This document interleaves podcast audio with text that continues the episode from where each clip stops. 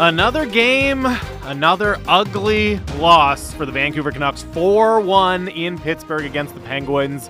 Last night they drop yet another game, and the temperature somehow continues to increase around this team. It's the Canucks Hour here on Sportsnet 650, your home of the Canucks. I'm Jamie Dodd. We'll be joined momentarily by my co host, Canucks insider Thomas Drance. You can always read Drancer's work covering this team at The Athletic as well.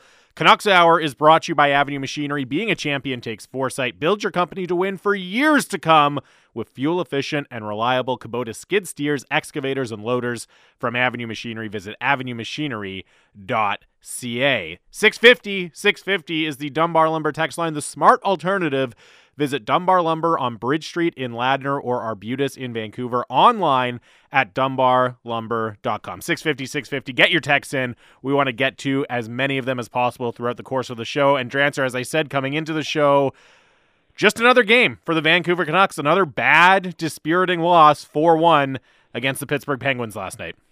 Yeah, it's the it's, it's Groundhog Day, right? Yep. I mean, we're we're living in Groundhog Day at this point. And you know, I I, I should do a mea culpa because I, I sort of looked at some trend lines and looked at the numbers and looked at Vancouver's five on five form over the last five ten games, and I thought, you know, I, I kind of feel like this team's going to get it on track a little bit. On true talent, I still think they're an 80, 85 ish point team, you know, in terms of the talent on Yep. this roster, even though they've performed so much worse than that. And I thought, you know, this this trip, the competition they're facing, this is, you know, maybe when they'll get back on track, at least a little bit, at least a little bit. And look, that could still happen. I mean, there's still four more games, but what I may have missed, what I may have underrated, is just how emotionally flat this group is. Right? I mean, that's what it looked like last night, especially off, off the outset, Yeah. where like it just didn't feel like they had the puck in the first period at all. And I also did think that the defensive flaws, and I don't mean defensive play, I mean the blue line flaws, the the simple fact of not having the personnel capable of defending or breaking out against a fast team. Um, you know, that to me was on full display last night. And I think partly because Quinn Hughes was off his game. Like it wasn't his best game by any means. And when Quinn Hughes is off, there's no release pressure release valve, right? There's no movement. There's no verticality. The Canucks just feel like they're, you know, trying to open a lock with silly putty. And and that's what it felt like watching the game last night. It was tremendously disappointing. And then and then you sort of see how Horvat and Miller reacted post game.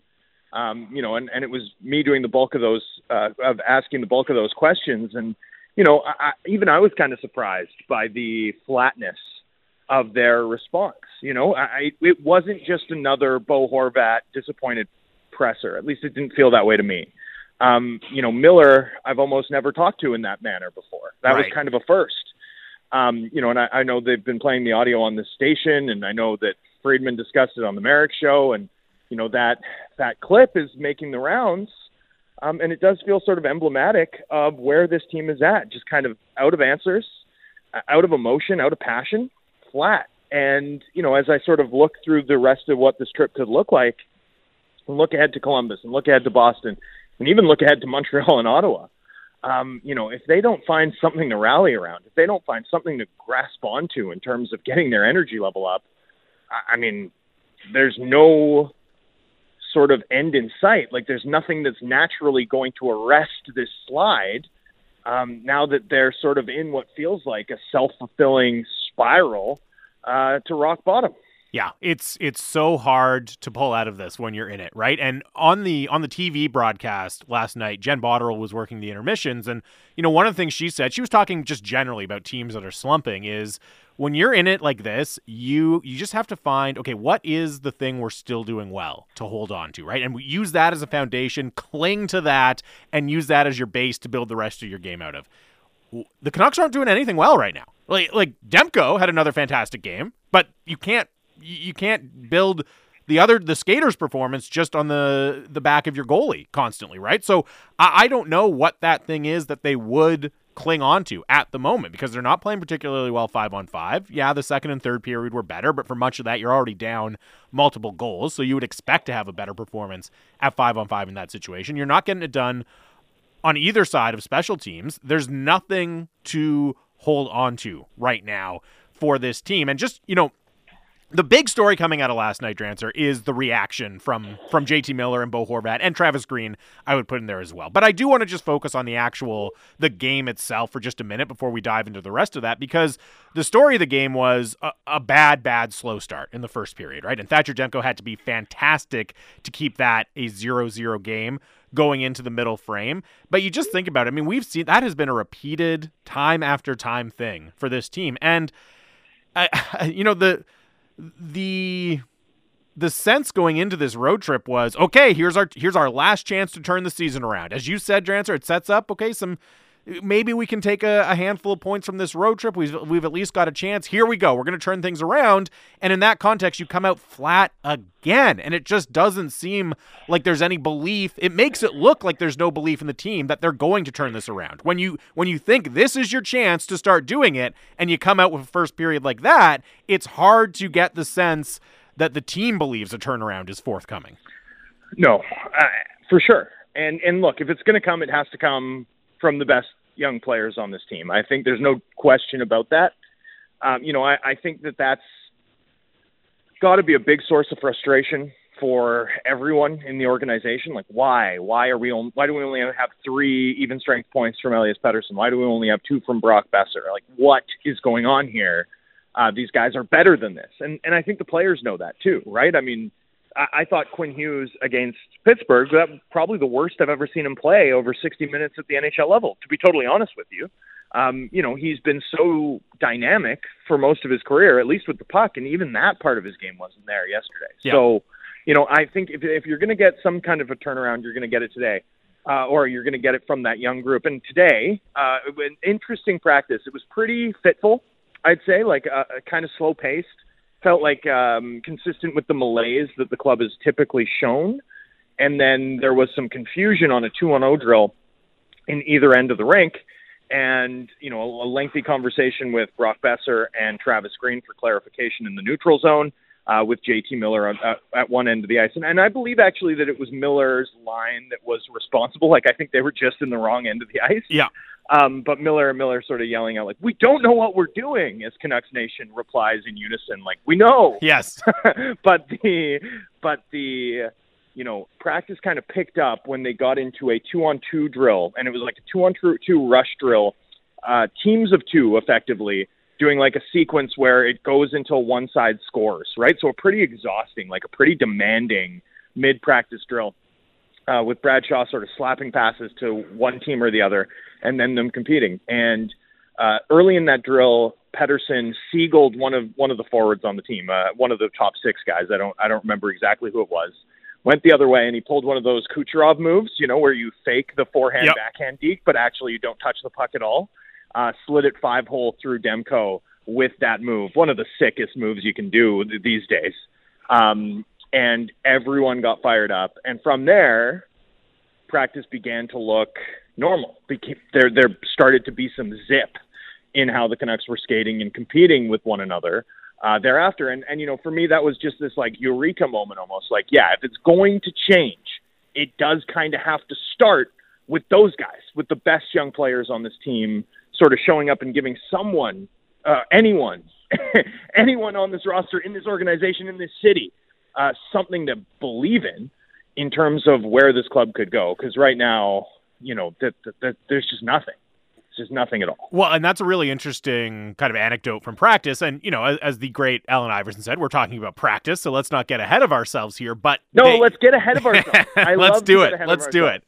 uh, let's go crazy. exclusive access to is what matters. Listen, that's, that's Elias Pettersson pulled that move off in practice. You watch the Canucks of a new St. Blue, St. Louis Blues, and it will be because of that move. No, no, no, no. Let's slow down a little bit. But what I was going to say, Drancer, was okay, Elias Pettersson does that to spark the practice. That's what they've been waiting. I mean, what, 15 games for now to happen in in a real game, right? Is for Elias Pettersson to step up and give this team a spark. And I know you said on the show earlier in the week, and to be very fair to you, you know, you you provided a bunch of caveats and uh, and kind of reasons why uh, it, it, might not happen. But you said maybe Elias Pettersson, there were some signs of progress in his game. I think that was a fair comment last night was a major step backward for me from Elias Pettersson. He looked again too much like the player, just just invisible out there for long, long stretches.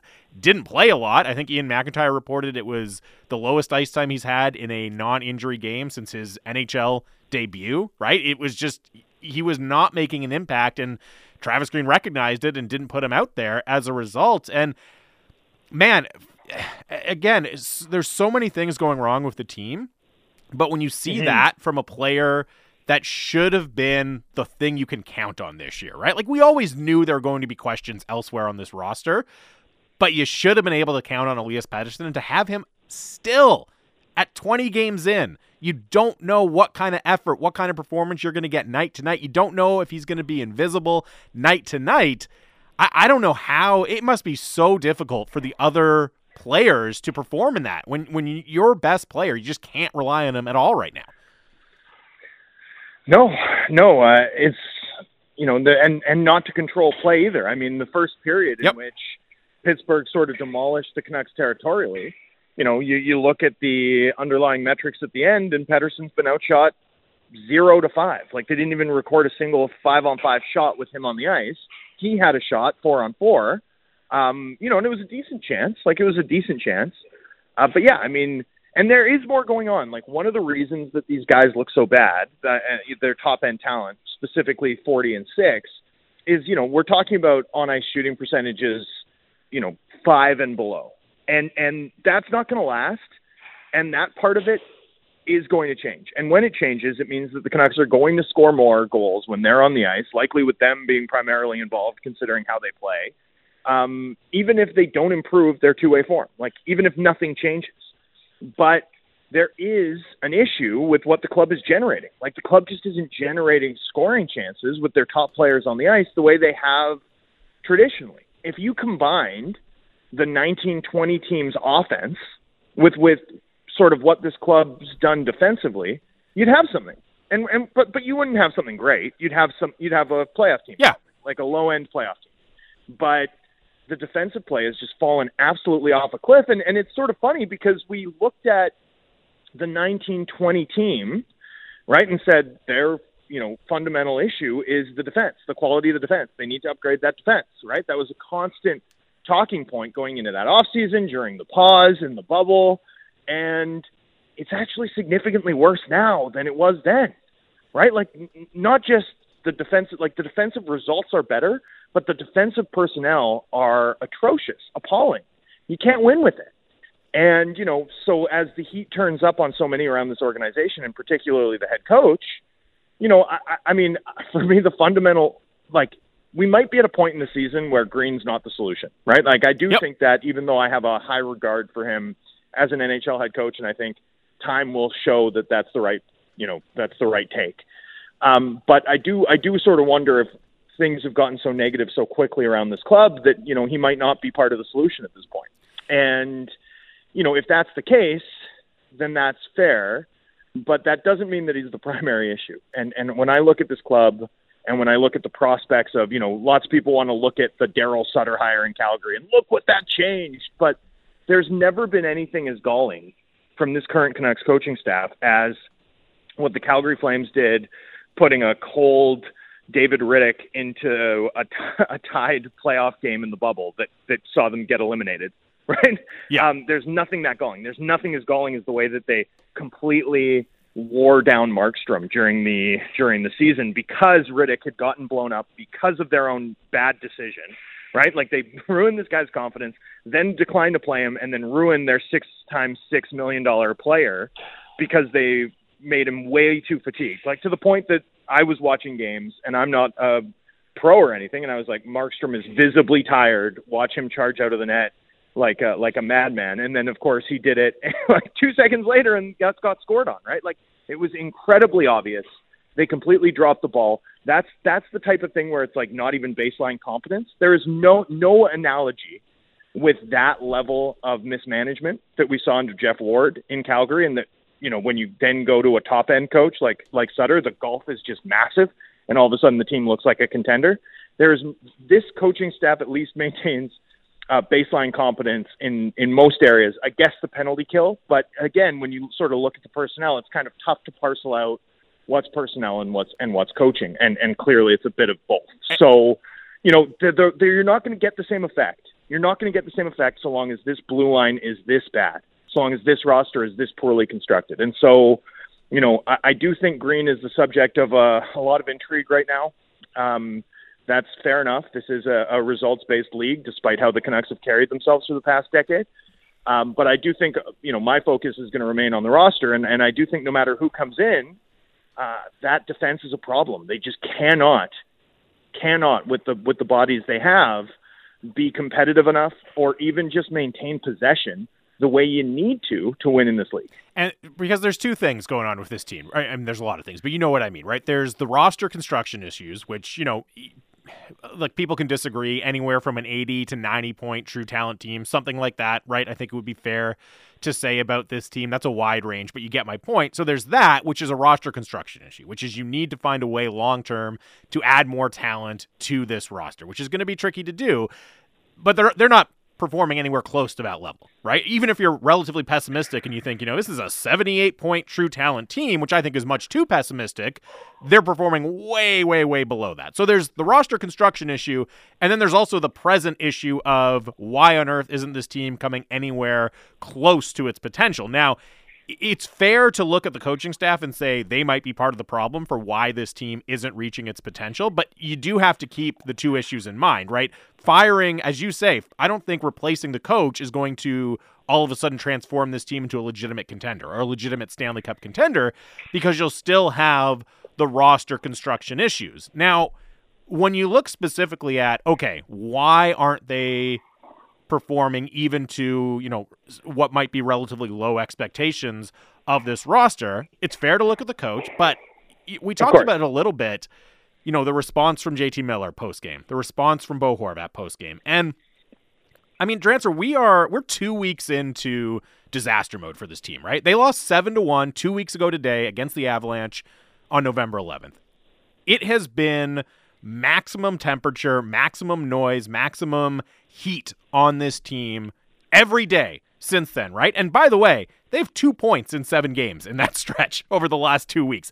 There's no sign of a turnaround yeah. coming. And They've won three of fourteen. Exactly. Fourteen. And in that, so of course, in a in a market like Vancouver, when you go through a stretch like that, and you take into account the larger context of the team and in p- previous seasons, of course, yeah, the butcher's knives come out. yeah, and of course, there's going to be questions about okay, when is a change happening? And every game that unfolds like last night, and every media availability that unfolds like last night, it just makes the question more and more pointed. Why hasn't anything happened? Why is there still no action? Because it's clearly an untenable situation. And I think that's what we were seeing from Horvat and Miller and Green to a certain extent last night as well, is just this is untenable for the players, for the coach, for I can only imagine everyone in the organization to exist in this mode for this long. And I think what we're seeing now, it's clearly weighing on the team. And however, you know, I, I know there's always been talk of is there something wrong in the locker room? Do players not get along? What's going on there? However much weight you wanted to put on that at the beginning of the season, clearly the vibes in the locker room, for whatever reason, I think are now weighing on the team and preventing them from playing well on the ice. Uh, I don't think that's a stretch at all. I, I think it would be impossible to conclude anything else, considering the amount of pumpkin performances that the Canucks are getting from guys that should be, you know, fancy carriages that are worthy of taking to the ball to impress the prince right? I mean, these are really good players that are playing terribly. You know, uh, that yep. it's hard to explain if there's not something wrong with you know the vibe around the team or the culture around the team or or something in the room.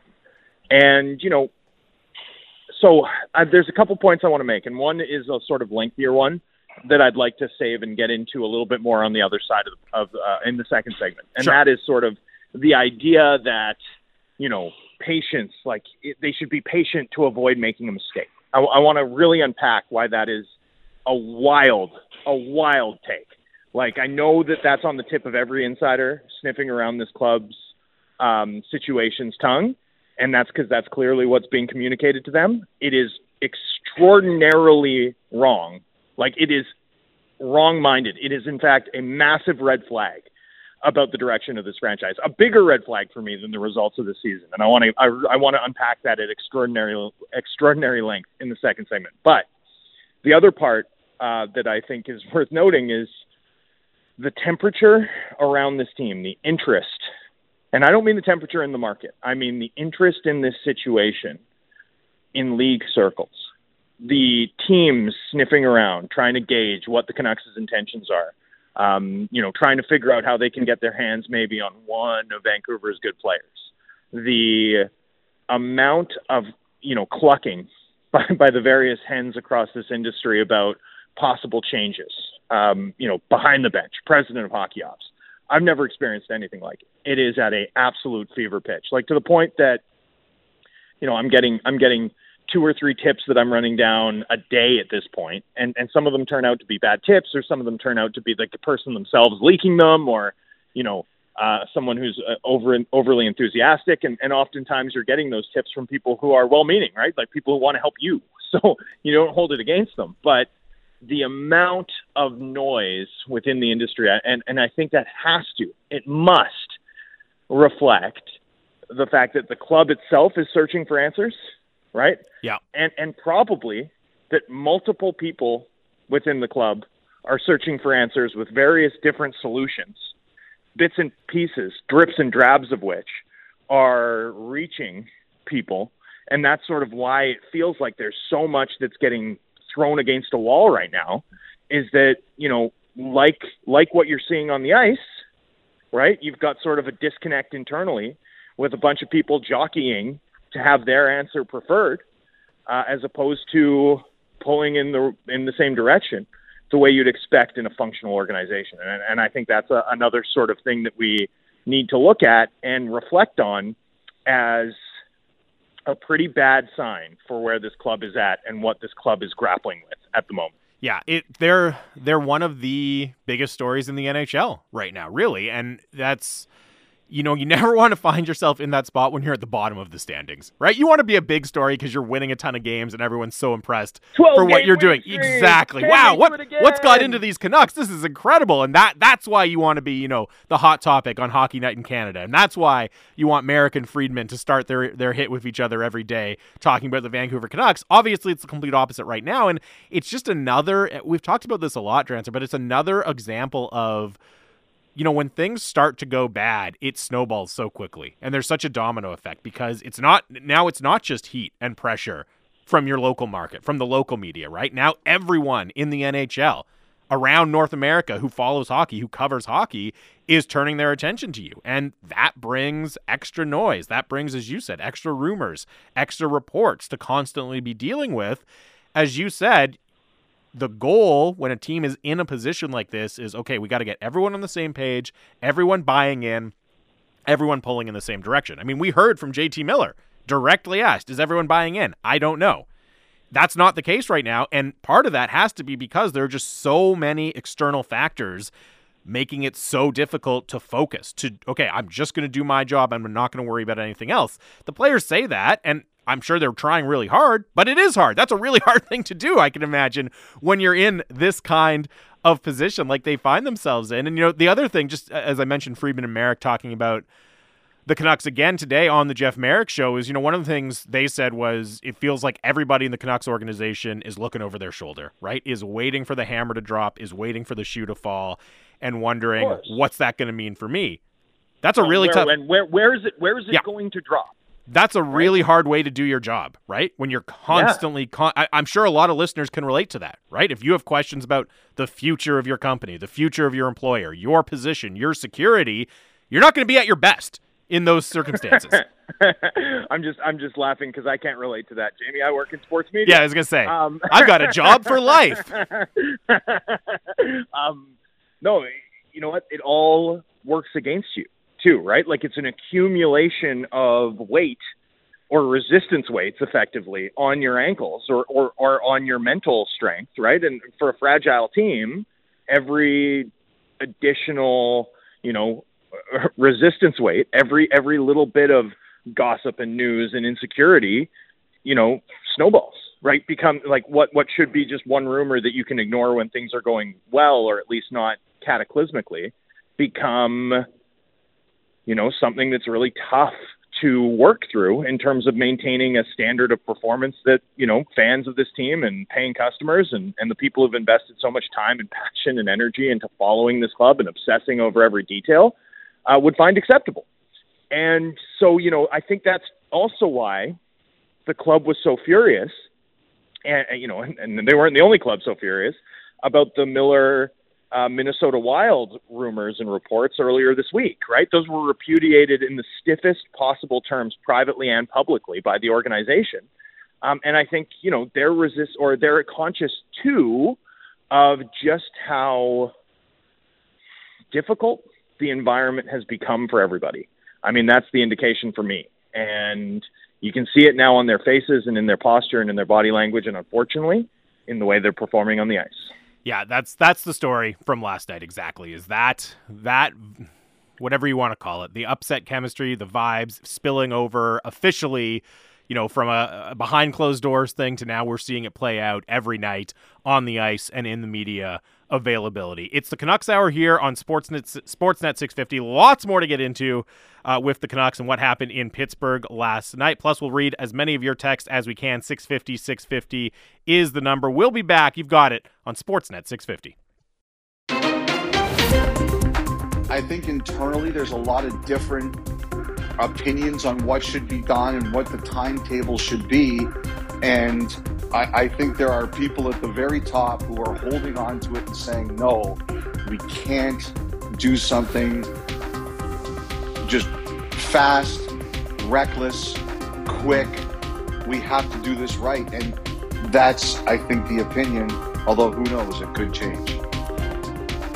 Welcome back to the Canucks Hour, Sportsnet 650. Jamie Dodd and Canucks insider Thomas Drance. That was Elliotte Friedman earlier today on the Jeff Marek show, giving his read of where things stand at high levels in the Canucks organization and repeating something or reaffirming something that he's mentioned a couple of times in different in different spots, which is that the Canucks are concerned, very concerned right now with not making a rash mistake, with not doing something just for the sake of doing something. And that concern, Drancer, is one of the reasons why, you know, despite the fact that, as I said earlier in the show, we're two weeks into disaster mode, there has not been, you know, any action taken in any respect by the club to address what's happening on the ice.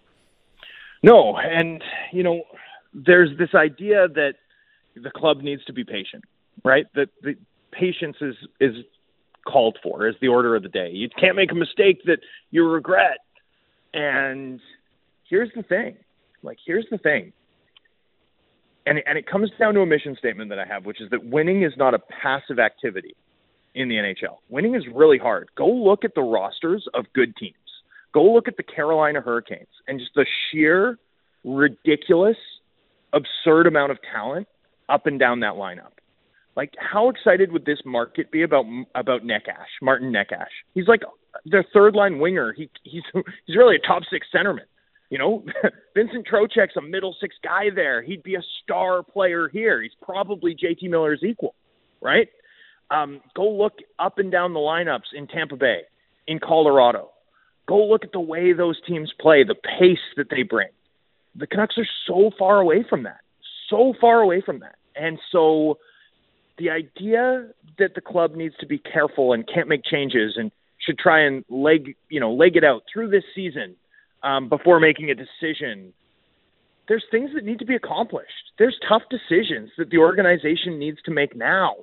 There's players who will have more value at the deadline this year than they will if you wait until the off season right? If you're a team interested in a, a, a Miller or a Horvat type, right? Two runs at the playoffs, that's better than one, especially with what Tampa Bay did following the acquisitions of Goodrow and Blake Coleman, right? I mean, no, that's like the template now that teams are willing to spend on.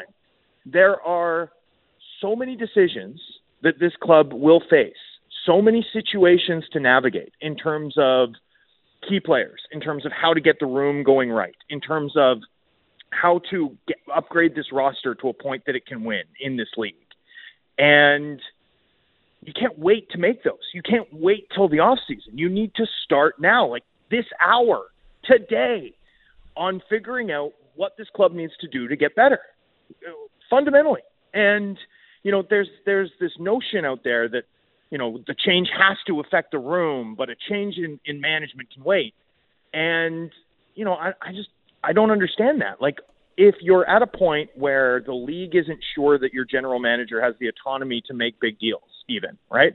If the market's not sure of that, if you're not sure that the vision that you've sold, that you've bought in assembling this roster is the one you want for your club going forward, why are you going out and hiring the type of big name coach that might shake things up, that might give you the Darryl Sutter type bounce? Like, why, why are you spending that money and committing that when you don't have direction at the top. It's exactly backwards, and it's par for the course for an organization that really struggles to just like align incentives and function in a healthy, normal way that doesn't put everyone involved in a position to fail.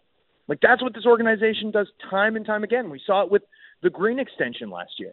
Um, we saw it a few years ago when the Canucks made the JT Miller trade, and then two months later, Jim Benning got the extension. I mean, even if like no matter what, the the Miller trade was always going to be received in the market as a save my job type trade because of the timing of when Benning was extended. Like it was exactly backwards. Um, you know, I think about I think about the Green extension too. Like the Canucks are playing all these games after the playoffs have already started, already started, and they win a ton of them. They win a ton of them. They, their pick ends up going from five to nine because of how well they do. Like that's the difference between a William Eklund or a Kent Johnson on this team for the next decade and Dylan Guenther, a pick that they end up trading in part because they sort of saw how the board was unfolding ahead of them. I mean, it just is always self-defeating to do things backwards, to have bad process from the absolute apex of the organization on down. And consistently that's what we've seen. So when I hear, you know, that the club is more likely to try and wake up the room with a trade or a you know um, a coaching change as opposed to you know a, a more dramatic sort of soul searching about the overall leadership within the club. Uh, you know, I, I again just look at it and think this club's never going to get it right. Like they're never going to get it right if they keep putting the cart before the horse on topic after topic after topic and and that's all we've seen from them. Like it's all we've seen from them for the last four or five years. For me, that's again the bigger warning warning sign. Like to me, that's the red flag. That's the sort of smoke signal that you know the the dark days are here to stay, and and that the club doesn't have a plan to navigate beyond them. Like now, now you've got to start winning. If you want to win in this league, you have to start winning in the boardroom now. This is the time to make those decisions. And to kick the can down the road, to permit uh, a general manager that the, that ownership doesn't seem to be a hundred percent sold on, um, make a big name coaching hire. Um, you know that doesn't compute. It doesn't make sense with where the Canucks are, not just in the standings this season, in a campaign that's probably unsalvageable anyway, but also in terms of where they're positioned over the long term and how they get back on track in time to maximize their ability to compete and actually win and like pursue excellence, not just pursue a playoff yeah. berth, but pursue excellence while this core group is together. The the patience thing, look, it's it's pretty baffling for me as well. And I have no doubt that, you know, Elliotte Friedman's as locked in as it gets, right? I have no doubt that he is accurately reporting the, you know, the frame of mind at the in at high levels in the Canucks organization. And here's the thing. There are there are a lot of times in professional sports but I think patience is is a is a virtue is is something that you should have and you should rely right? Like if your team is just getting really unlucky okay yeah have some patience and see if your luck starts to turn. If it was year 2 of Travis Green's coaching tenure and year 2 of Jim Benning's tenure as general manager okay patience yeah that makes a lot of sense. Heck even earlier in the week I was saying don't make a snap trade of one of your key players just cuz you're trying to shake up this season, to find a way to salvage this season. That's a form of patience. There are lots of instances where patience is fine. It's just not in this case, right? Like, this isn't year two of Green or Benning. This is year eight of Jim Benning, year five of Travis Green. Those are lengthy, lengthy tenures. I, I, at a certain point, I just don't know. I don't know what the hesitancy is, and and I understand Friedman's you know reporting is that they don't want to make a mistake. They want to do something that they're going to regret for a decade. And to me, that explains why you don't make a player trade, right? Okay, don't make a snap JT Miller trade because if you don't do if you don't navigate that situation correctly, you could regret it for a long time to come. Yeah, claim I'm, a guy off waivers. Like I'm not. If you need to, if you want to change your mix, yeah. claim a guy off waivers. You know, I, I do think though. I do think though. Um, you know, and again, I always come back to my Florida experience, and I always come back to my Florida experience in part because that team struggled for years with a really promising young core, and only just has emerged as an elite group, right? In part because they started, you know, making more disciplined moves to add meaningful skill and quality people into their lineup, right? And, you know, one thing that did happen though before they got back on track, right? They lost a trade that involved a core piece. They traded Vincent Trocheck and they didn't trade him for a lot. Yeah. Right? They traded him for, um, you know, I, I kind of like Chase, Pris- Chase Priskie, but pretty much a bag of mag- magic beans and you know it was looked at at the time as a as a loser trade. I think it will be looked at historically as a loser trade, and yet the Panthers got better. The Panthers got better. I think they it was an instructive moment to remind a, a young core group that was figuring out how to assert itself and win at the NHL level that you know they were accountable too, right? That it wasn't just going to be good times and changes and and new coaches. Um, so you know, I mean, there's no like not every answer is wrong every time, but I do think inaction at this moment, inaction for the sake of inaction, especially right, the idea that you need to wait and be patient, even though things are so clearly off the rails and this roster is so clearly, um, you know, subpar, and the mood around the team is so clearly dire, right? To me, that is that suggests that in fact you need to probably start taking a chance now. And you don't need to have the answer. You don't need to have the the solution ready to go. You don't need to have the the um, gaudy hire in hand to yes. restore confidence in the market. You can you know you have time. You have four months to the deadline. You can do a two month search with an interim in charge in the meantime um, if you if you decide to go that route um, you know you can if you and and again, it's just about like this organization needs to decide whether or not they believe in the vision that constructed this team. And if the answer is no, you can't go do the big name coaching hire either because then you're hiring a coach that your next GM provided that that's still a route you're considering taking in the offseason like unless you like insist on and make it apparent to this market and to the league that Jim Benning remains your guy you can't go out and do that either. That would be a massive error, right? Like you can't you can't do take that approach unless you've got your GM in, in place. And so we're sort of left in this situation where I mean the Canucks may even make the right hire, but if you do it for the wrong reason, it's still the wrong hire. Well, you want the right you want the right person making the next hire. That's the key thing. It, that and as you said, it's it all flows from having the right person in charge, yeah. making those high level decisions. You need to have that in place. And maybe Canucks ownership still thinks that's Jim Benning. Okay, fine. But to your point, then they need to make that as clear as they possibly can so everyone understands that the only change that's happening is at, you know, the coaching level or the player level because we believe in Jim Benning and we're moving forward with him. Now that's that's going to be Correct. a tough that's going to be a tough message to sell in this market, but that that is one possible possible solution, you know what? possible path it, forward. I mean, it's it's wild. It would almost be funny if it hadn't gone on so long, right? Like it's wild that yeah. that might be the point we're at. But clearly, there's there's an appeal there. Clearly, there's an appeal to Canucks ownership there because he's what the second longest tenured general manager in Canucks history, and he's made the playoffs once over the course of an 82 game season. Like there's something they value there, and you're right. It would be a tough sell to the marketplace, but honestly, it's better than the vacuum that the club is slogging through at the moment, especially because one of the big issues that this club has dealt with over the course of, of the past few seasons, particularly after leaving the bubble, uh, certainly the stresses of the pandemic shone a light on it, was the internal communication piece. Like the internal communication, the ability to sell vision to players, um, the ability to sell vision within the market. Uh, that is broken, fundamentally broken. and and I think you're seeing it now with with the disconnect that's apparent in the room. I think you saw it during the COVID outbreak when JT Miller took it upon himself to vouch for the safety of his players as opposed to that coming from club leadership.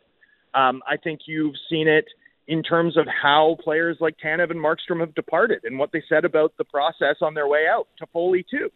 Uh, I think you've seen it too over the course of contract negotiations, right? Like an inability to get guys at a clip, you know, that they might that you might get them at if they felt hopeful or part of something, um, and and a part of a vision that had been communicated to them in a frank, honest, and compelling way.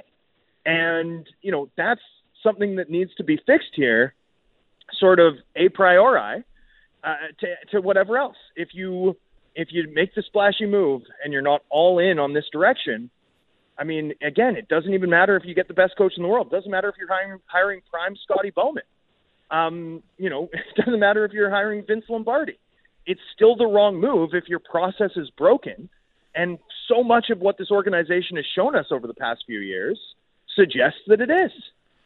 And again, on the topic of patience, look, as I said, there are plenty of instances in professional sports where it's appropriate, or where the best course of action is to be patient, where that's the prudent thing to do, is have some patience. But you have to know when to flip the switch from patience to decisiveness, right? And if you have all the information you need in front of you to make a decision, I don't think there's any sense in waiting to make that decision. And that's just, it, it just feels like there's obviously something that has to give in this situation. You know, I, I, I can't imagine anyone is looking at this team saying, you know what, we just need a few more games to really see if, the, if this is going to turn things around, right? Like that, I, I don't, I don't know how you can look at this team and come to that conclusion. So you have all the information you need, and at a certain point, you have to come out and make a decision. And again, whether that's moving on from some key people, whether that's giving a, a full throated, hearty vote of confidence to a few key, key people and moving on from there,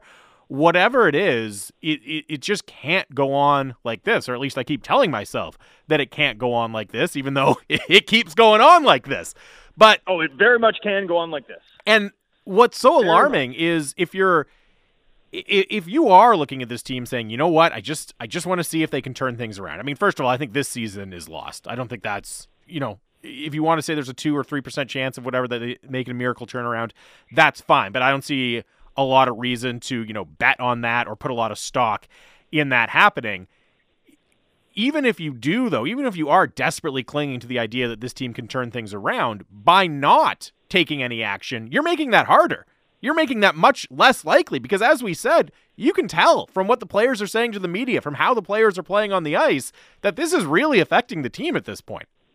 It's so if if you still do believe, if you're at a high level in the Canucks organization and you still believe in this collection of players, the best thing you can do to give them a chance to turn things around is just come out and say something, do something, take some sort of action. Because right now, I don't know how they're supposed to perform in these circumstances. No, no, and and you know, every day there's some fresh embarrassment. Every day there's some fresh hot rumor that I'm dropping everything and chasing down. Um, every day there's some other player's name linked to X team in a trade. I mean, it's exhausting. It's exhausting. And then throw in the way that this club performs, which actually is the most exhausting part of all. And you've got a really toxic mix, like a really toxic mix around this club. The idea that you can be patient with that, the idea that that doesn't demand immediate action, to me, that doesn't track. To me, in fact, that is as unacceptable as any performance the Canucks have put on on the ice this year. Uh, 650, 650, a few minutes to get to some texts here. Uh, it's the Dunbar Lumber text line, the smart alternative. Visit Dunbar Lumber on Bridge Street in Ladner or Arbutus in Vancouver online at dunbarlumber.com. I should also mention Canucks Hour brought to you by Avenue Machinery. Being a champion takes foresight. Build your company to win for years to come with fuel efficient and reliable Kubota skid steers, excavators, and loaders from Avenue Machinery, avenuemachinery.ca. Logan texts in, guys, what it comes down to is that the Canucks are saying they're afraid to make a move because of making a mistake. That in itself says they have the wrong people in charge. That text is from Logan. And I think that's an interesting point from Logan because, again, if, as you said, Drancer, being a good NHL franchise, a good NHL organization, you have to be constantly on alert, looking for ways to get an edge, looking for ways to improve your roster, to improve your outlook for the future. You can't be in paralysis for for any sort of extended period of time. That's a very very bad sign. It is a very bad sign. And and you're right. I mean, it's a really good point. You can't be afraid of a mistake. You can't you can't be on your heels. You can't be reactive the way this organization has been consistently for certainly the last few seasons. Like certainly with when it comes to the pandemic in particular, like which teams which teams won the pandemic and which teams lost the pandemic, right? Like that just as a just as a really insensitive blanket way of putting it, right? Like the teams that really did well or that continued to succeed. I mean, Tampa Bay is sort of an exception. They won both cups, but they kind of made their moves before the pandemic happened, right? And then and then because the season was shortened, they were able to benefit because in a normal year they couldn't have done the Kucherov LTI trick, right? That wouldn't have worked over 82 games the way it did over a truncated five month regular season, right? So you know they, they'd be up there. Montreal spent, right? Like Montreal went to the Cup final. Why? Because every other team was counting pennies, and the Montreal Canadiens zigged when everyone else zagged. They were the Chelsea of the 2020 NHL offseason. They spent. They made the Cup final. It didn't last. They didn't invest wisely in terms of eh, improving their long-term positioning, but they were a team that massively upgraded because while everyone else zigged, they zagged. Uh, the Florida Panthers are the other really big example um, you know, the the ownership of the Panthers wor- worked in one of the few industries that actually was a growth industry during the course of the pandemic, and they were able to go out and spend and make a ton of smart, low cost bets. Right, like they spent like 15 million to find three plus contributors on one million dollar deals in Duclair, in Forsling, in you know um, Verhaeghe, and and not all of their bets worked. Like Ryan Lomberg's been an okay player for them, but that was an expensive, you know, kind of fourth line miss. Vinny Hinostroza did not work. Like they spent a lot of money taking those bets while everyone else was trying to leg it through with shallow rosters, uh, the Canucks included. They didn't even bring a third uh, goaltender in so that DiPietro could get games in the American League, right? I mean, the contrast is massive which team massively upgraded their positioning for the next five years and which teams deteriorated, right? I mean, it, when you look at which teams have sort of fared worst over the past two off seasons as a result of pandemic pressure, the Canucks are number one on the list. Like number one, this team was set back perhaps permanently by some of the decisions made in reaction to the pandemic. And that's just another example of being reactive to forces outside of, of your control and how that gets you in a hole, how that puts you behind the eight ball. Uh, that's where the Canucks are at. That's what they're still grappling with, and you can't now be reactive again to the pressure around the club and you know decide that you want to wait it out and and not sort of come up with a proactive plan to materially fix this and pursue excellence in this league again. Because if you do, nothing's ever going to improve, and we're going to keep telling the same stories and watching the same games and watching the same bad body language, regardless of who's behind the bench, forever and ever unless they fundamentally fix it. Forever and ever, yes. Another, yet another day uh, in Groundhog Day, or another episode of Groundhog Day, maybe. Uh, just before we finish up here, Big Joe from East Van says, "Hey guys." It's time to bring in Dean Lombardi as president and John Tortorella as GM slash head coach. Don't want to hear any rebuttals or why it won't happen. Just get it done ASAP and let's write this ship. And Big Joe, I will I will honor your request and I will not give any rebuttal or reasons as to why that won't happen. But I do appreciate the text from Big Joe in East Van. That's gonna do it for us today. Thank you to everyone for texting in. We really appreciate the interaction. We will be back tomorrow. The Canucks, of course, in Columbus. They'll be getting set to play the Blue Jackets tomorrow night. We'll be back at 11 a.m. Don't forget, you can find us on Spotify, uh, Apple Music, Google Podcasts, wherever you get your podcasts. Subscribe, leave us a review, do whatever you can. It makes a big difference, and we always appreciate it. That's going to do it for us. You've got it on the home of the Canucks, Sportsnet 650.